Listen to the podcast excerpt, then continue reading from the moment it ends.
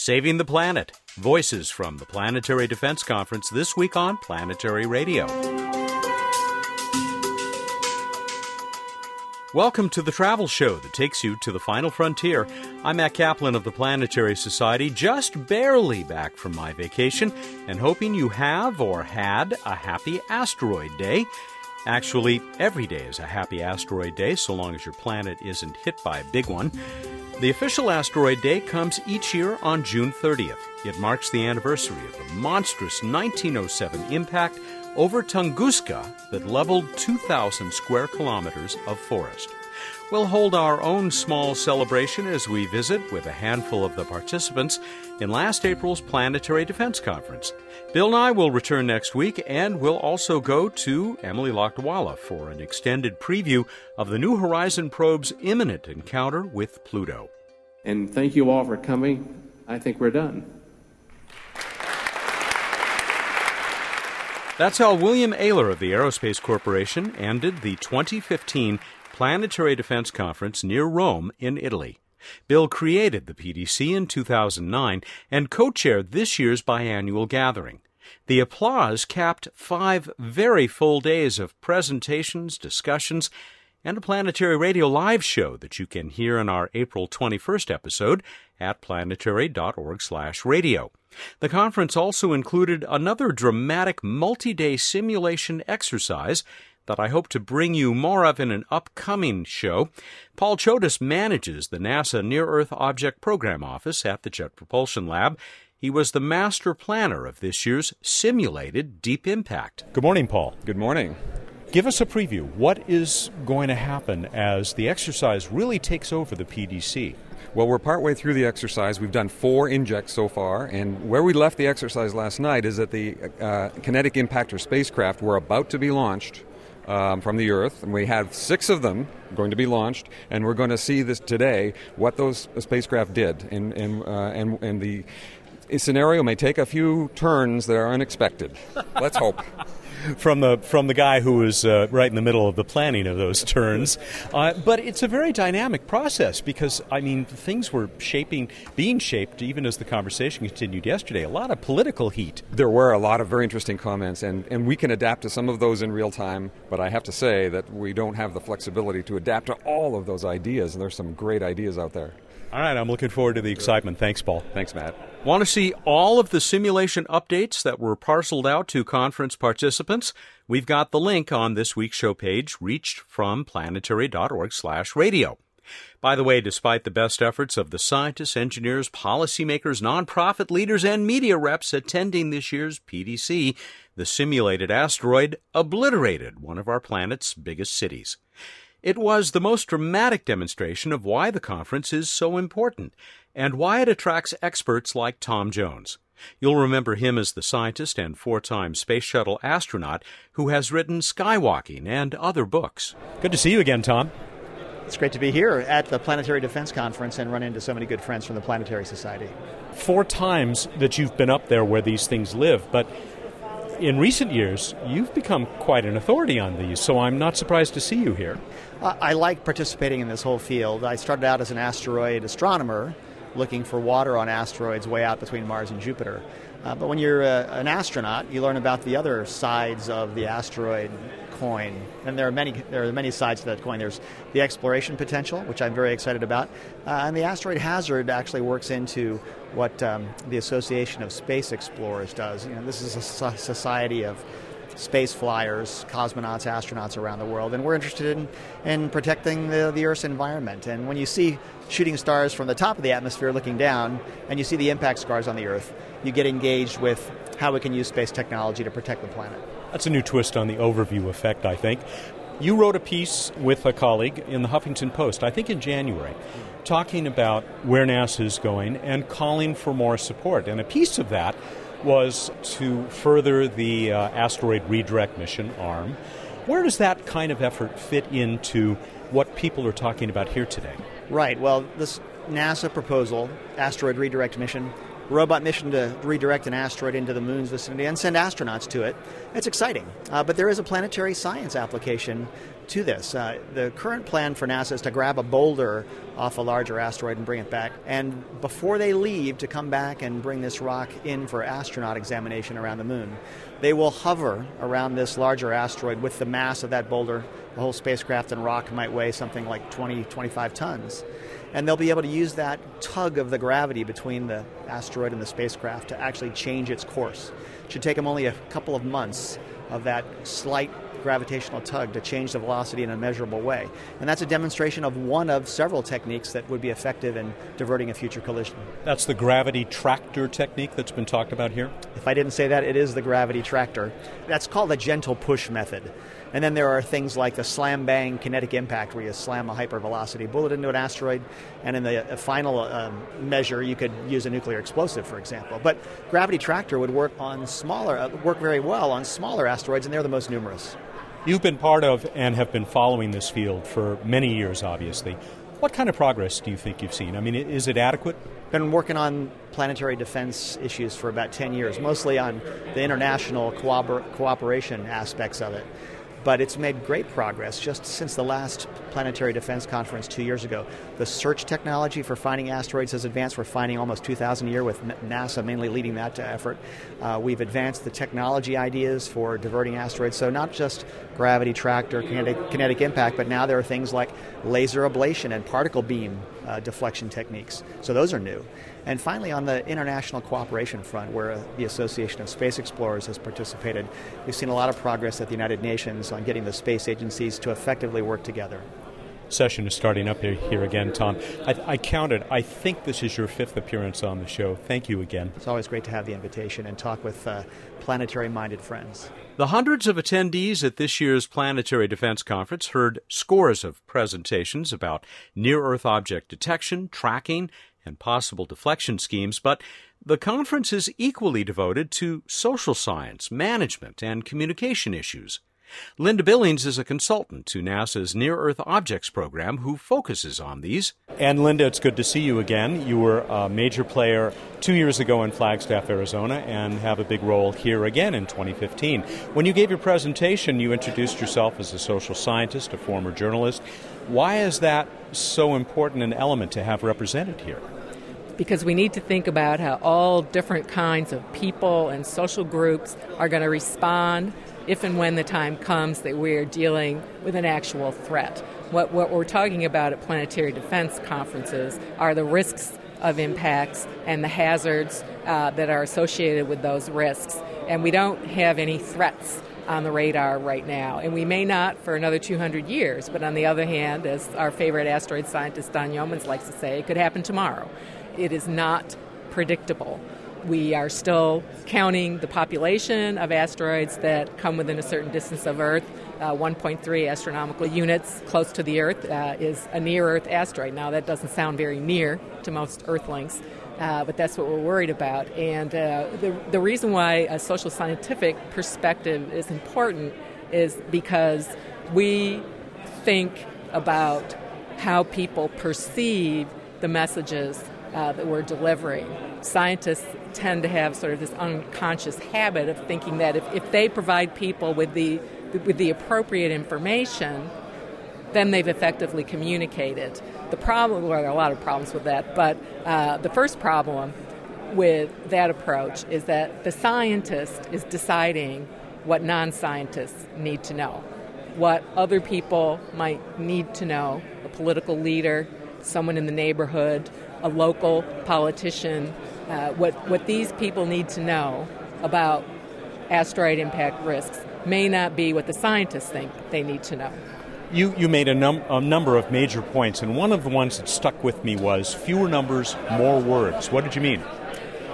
The way that scientists in our community use numbers amongst themselves is critical. But when we're talking about probabilities of impact and, and describing them in numerical terms, it, the way I describe it is that you know most people's brains, including my own, kind of goes. It, we can't relate it. it. It's not concrete, and so we need more uh, uh, descriptive, qualitative ways of talking about these risks and hazards. And, and what some members of our community are, are working on very hard is to focus on, on better descriptions of the effects of impacts, which is what other people really need to know. What is your sense of the progress that has been made in this area? Apparently, the, the progress in terms of the science and the tracking. I mean, we've heard some very impressive numbers. What about on the communication side? We've made a lot of progress because the leader of our NASA program understands the importance of focusing on communication. Is that Lindley Johnson? Yes, indeed. It's Lindley Johnson, uh, our fearless leader. We've also made a lot of progress in getting other groups sort of come together in the ways that we talk about these risks. And it's really working well. We're getting away from the death and doom and gloom kind of language and focusing more about the risk and to take seriously the risk, but not to use this kind of inflammatory language, which I think tends to shut people down. Nahum Melamed was another conference organizer and presenter. I'm the asteroid deflector for the Aerospace Corporation in California, USA. Did you say your title is the asteroid deflector? I just made it up. I love that. So you're at Aerospace, yes. like uh, Bill Ailor, uh, yes. one of the uh, creators of this conference. We are colleagues. I work with him every day and help him design that conference. Behind us here is Paul Chodas, who you told me you're working with, and you showed me this fascinating tool. Tell us about that. Well, this is an asteroid deflection simulator that uh, we at the Aerospace Corporation, in collaboration with Paul Chodas Group, developed for NASA. And we just made the tool available online worldwide for the general public to try uh, astro deflection on the go. I was fascinated with this sort of granularity or the variety of data that can be used to test out how uh, we would mitigate a threat from a particular object that is in the database. For example, you even have a little drop down list of different boosters, different rockets. In all likelihood, a NEO threat will be a global event that will require collaboration and cooperation among many world nations and will probably require the utilization of several launch vehicles to put together a launch campaign, a deflection campaign. What we have learned at this conference, what we are relearning at this conference, is that this is not just something that is important for young students of physics to learn, but that there is an educational challenge for government leaders, policymakers, the media. Did you have that in mind as this tool was developed? Indeed. Uh, one of the challenges that we had to face in the development of the tool is how to simplify the complexity behind the neo deflection problem so that non specialists can intuitively understand it without having to go through complicated educational program. The current tool is an interactive uh, tool that allows anybody to uh, develop insights into neo deflection without being a rocket scientist fascinating. I look forward to playing with the tool and, and seeing if I can help to save the Earth. And I will be delighted to support you. Nahum Melamed of the Aerospace Corporation. More voices from the 2015 Planetary Defense Conference are moments away. This is Planetary Radio. Hey, hey, Bill Nye here. I'd like to introduce you to Merc Boyan. Hello. He's been making all those fabulous videos, which hundreds of thousands of you have been watching. That's right. We're going to put all the videos in one place, Merc, is that right? Planetary TV. So I can watch them on my television? No. So wait a minute, Planetary TV's not on TV? That's the best thing about it. They're all going to be online. You can watch them anytime you want. Where do I watch Planetary TV then, Merc? Well, you can watch it all at planetary.org/tv. Random Space Fact! Nothing new about that for you, Planetary Radio fans, right? Wrong. Random Space Fact is now a video series too. And it's brilliant, isn't it, Matt? I hate to say it, folks, but it really is, and hilarious. See, Matt would never lie to you, would he? I really wouldn't. A new Random Space Fact video is released each Friday at youtube.com slash planetary society. You can subscribe to join our growing community and y'all never miss a fact. Can I go back to my radio now? Welcome back to Planetary Radio. I'm Matt Kaplan. This week offering you a sampling of the men and women who traveled to Frascati, Italy in April of this year for the Planetary Defense Conference. They came from nearly everywhere on our planet and from a possibly surprising array of disciplines. I'm Jason Reinhardt, and I'm with Stanford University. I'm a PhD student there in management, science, and engineering. Jason, I was intrigued by your presentation, uh, what was yesterday or a couple of days ago here at the PDC, because you were dealing with probabilistic effects I mean, it seemed to impress this very sophisticated crowd. Yeah, thanks. Yeah, we, we took a, a risk and analytic approach, and so when we do a risk analysis, we try to build a top-down model that is going to try and incorporate a lot of the scientific findings that are out there, a lot of the physics models that are there. It's a bit more focused on consequences and outcomes and measuring probability distributions over that. I think it's a little bit novel for this community. Um, most of the time, they, they tend to focus on probabilities of impact but don't think about consequences other than who might be affected, or they think about consequences in terms of what kind of damages might happen, but less in the probability. I've seen very few things that have put both of those things together. And what were some of the conclusions that you reached? I mean, you you presented some pretty dramatic graphs. Yeah, some of the conclusions are that while the probability of something happening is quite low, on average, the number of annual deaths or something like that is often, you know, it's lower than most people would think. Uh, the tails on these distributions are quite long, which means that there's still significant probability mass and out for very large events. And so uh, it just goes to show that these are the kind of catastrophic events where, while they may have low averages, they have they could have very large impacts very large, far ranging effects in terms of fatalities and infrastructure damage and things like this. So you can't ignore those low probabilities because the consequences are so big. Jason Reinhardt of Stanford University providing more evidence of the wide spectrum of expertise that benefited this year's PDC.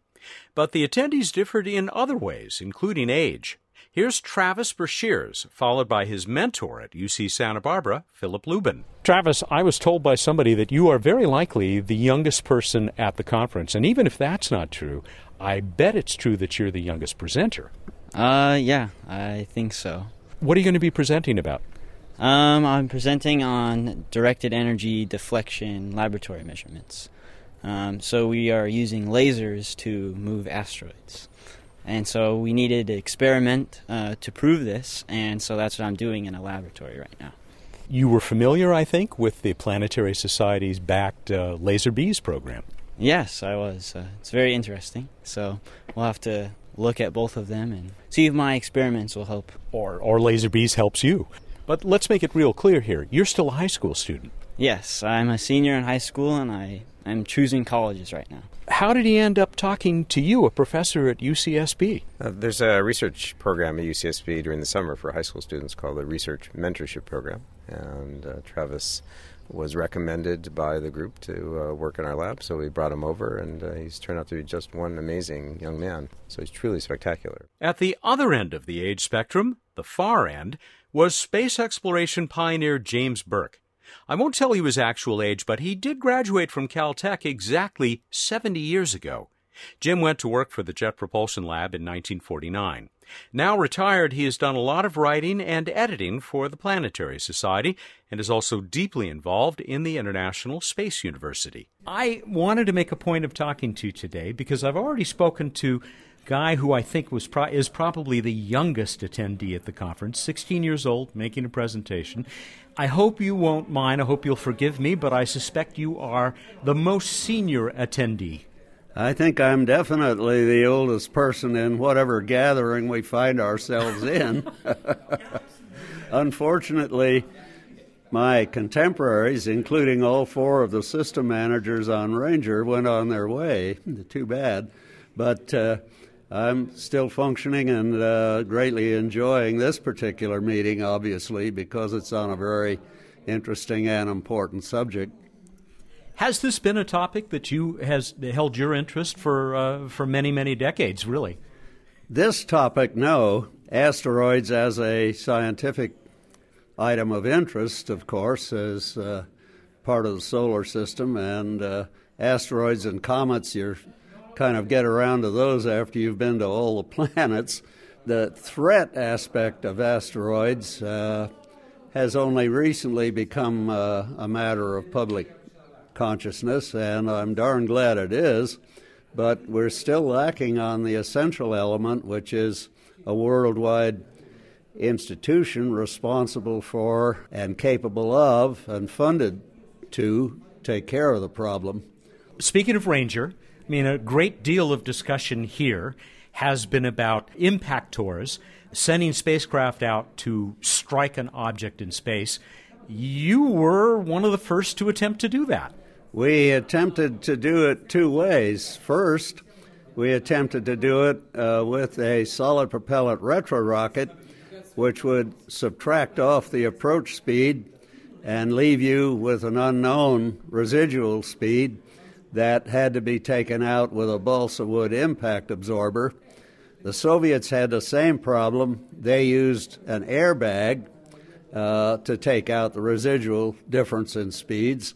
Both of us had many failures before one of us got a success, namely the Soviets. Space is still hard. The challenges have grown, but it is still a difficult game to play.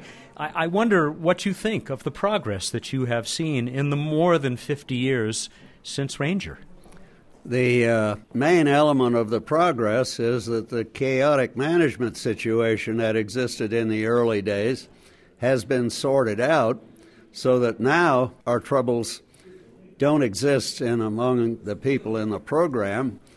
The difficulty is selling the program in the first place and keeping it funded and making it stay on schedule. All of those things, of course, are still the same as they were, but uh, the management hassles at the beginning were really unbelievable. Speaking specifically about our ability to determine the threat from asteroids and comets, uh, do you think we're on the right track? We're definitely on the right track technically, but we're completely on no track uh, with regard to policy because the use of uh, nuclear explosives in space is prohibited seven different ways. And you just saw a nice paper about that late this afternoon, where the legal knot hasn't been untied and isn't going to be untied unless something really changes. Now, of course, if uh, the population of the world is faced with an existential threat, somebody's going to say, well, never mind the treaties, we've got to do it. Tell me again why you feel comets should be getting more attention here. Comets can come from anywhere, and you don't get the kind of advance warning that you do with them. Uh, this asteroid, 2015 PDC, was identified seven years in advance, and a number of years went by while they were getting ready to do something about it. And of course, there were delays. That's too bad. But uh, at least they finally did managed to mount several different programs to see if they could deflect it and keep it from hitting the Earth. In the case of a comet, you might have only a few months of warning at the most, not seven years. And uh, what are you going to do? That's where you begin to think about nuclear explosives. Voices from the 2015 Planetary Defense Conference. I want to thank Bill Ailor and the other conference planners, along with conference sponsors that included the International Academy of Astronautics, NASA, ESA, Airbus, the Aerospace Corporation, and SpaceDyS. Back with Bruce Betts in a moment.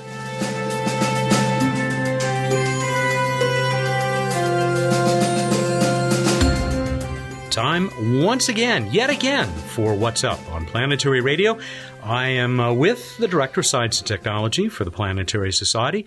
That's Bruce Betts. Uh, you have one or two or more uh, random space fact videos having to do with asteroids, don't you? We do indeed. We we've got uh, at least three so far, uh, including uh, hanging out with special guests with Bob Picardo on one, Amy Mainzer on another, and and the Vatican in the other one. Amy's great. And Bob is a crack up. People ought to got to see this one. His ad libs are just hilarious. We're uh, we're rep- reposting those on social media, and of course, you can always find them at planetary.org/rsf. I've got a blog on uh, Planetary Society asteroid activities as well, and uh, all sorts of other information online. Great. Tell us what else is uh, up in the night sky. It's finally happened. Venus and Jupiter finally almost really close. June 30th, July 1st, about 0.3 degrees apart. low in the west. In the early evening, super, super bright objects looking super, super cool, they will then begin to separate apart. Unless they change their minds. Maybe they like hanging out together. Eh, they've got kind of an antagonistic, kind of a love, kind of a love, hate, love Jupiter. God, It's I a it's a mythic thing. Yeah, there it is. Thank you. That's the that's the dumb joke I was looking for. that was actually good. I'm I'm very Well, thank you. impressed, man. Yeah. Thank thank you very much for that. Uh, you can also see Saturn uh, looking disinterested in the farther over on the south and east in the early evening, and just avoiding the other planets. But why would you? Exactly. On to this week in space history. First, a uh, somber remembrance. In 1971, the Soyuz 11 crew died during reentry. And so uh, we remember that. And now on to asteroid related, impact related things, actually. We've got uh, 1908, Tunguska Mm. impact, hence the asteroid day that's been set on the anniversary of the 1908 Tunguska impact that leveled 2,000 square kilometers of forest in Siberia, where fortunately there weren't any humans at the time. Good way to clear a lot of land if you don't mind the shockwave. See, there's the kind of positive can do attitude we're looking for. That's what I'm here for. One person's natural disaster is another land clearing opportunity. Uh, in in uh, human disasters that uh, don't actually hurt anyone, it's been ten years. Can you believe it? Ten years since Deep Impact slammed a uh, a big ball of copper into Comet Tempel One and and made an impact. We had a big party that night uh, nearby, and it is hard to believe it was 10 years ago. We did. That was a good time. Good live event with the images coming back, suddenly going from Placid Comet to holy mackerel, look at what they did. All right, on to Random Space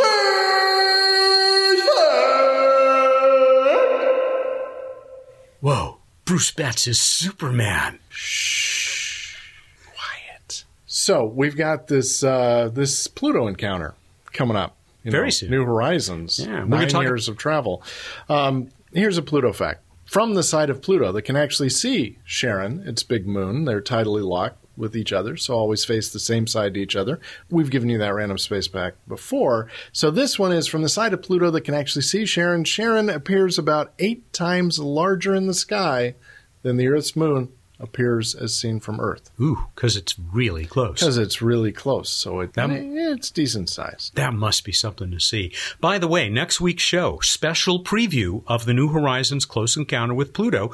We're going to spend uh, extra time with Emily Lakdawalla. So just a little um, preview there. Trivia contest, still no winners. Yeah, no prize. Still no losers. but don't worry, you can win and lose with the following new question. Of the names of moons of Pluto, the moons that are known before the New Horizons encounter, there are five of them. Which of those names that are mythological, which of those mythological figures had a family relationship in mythology?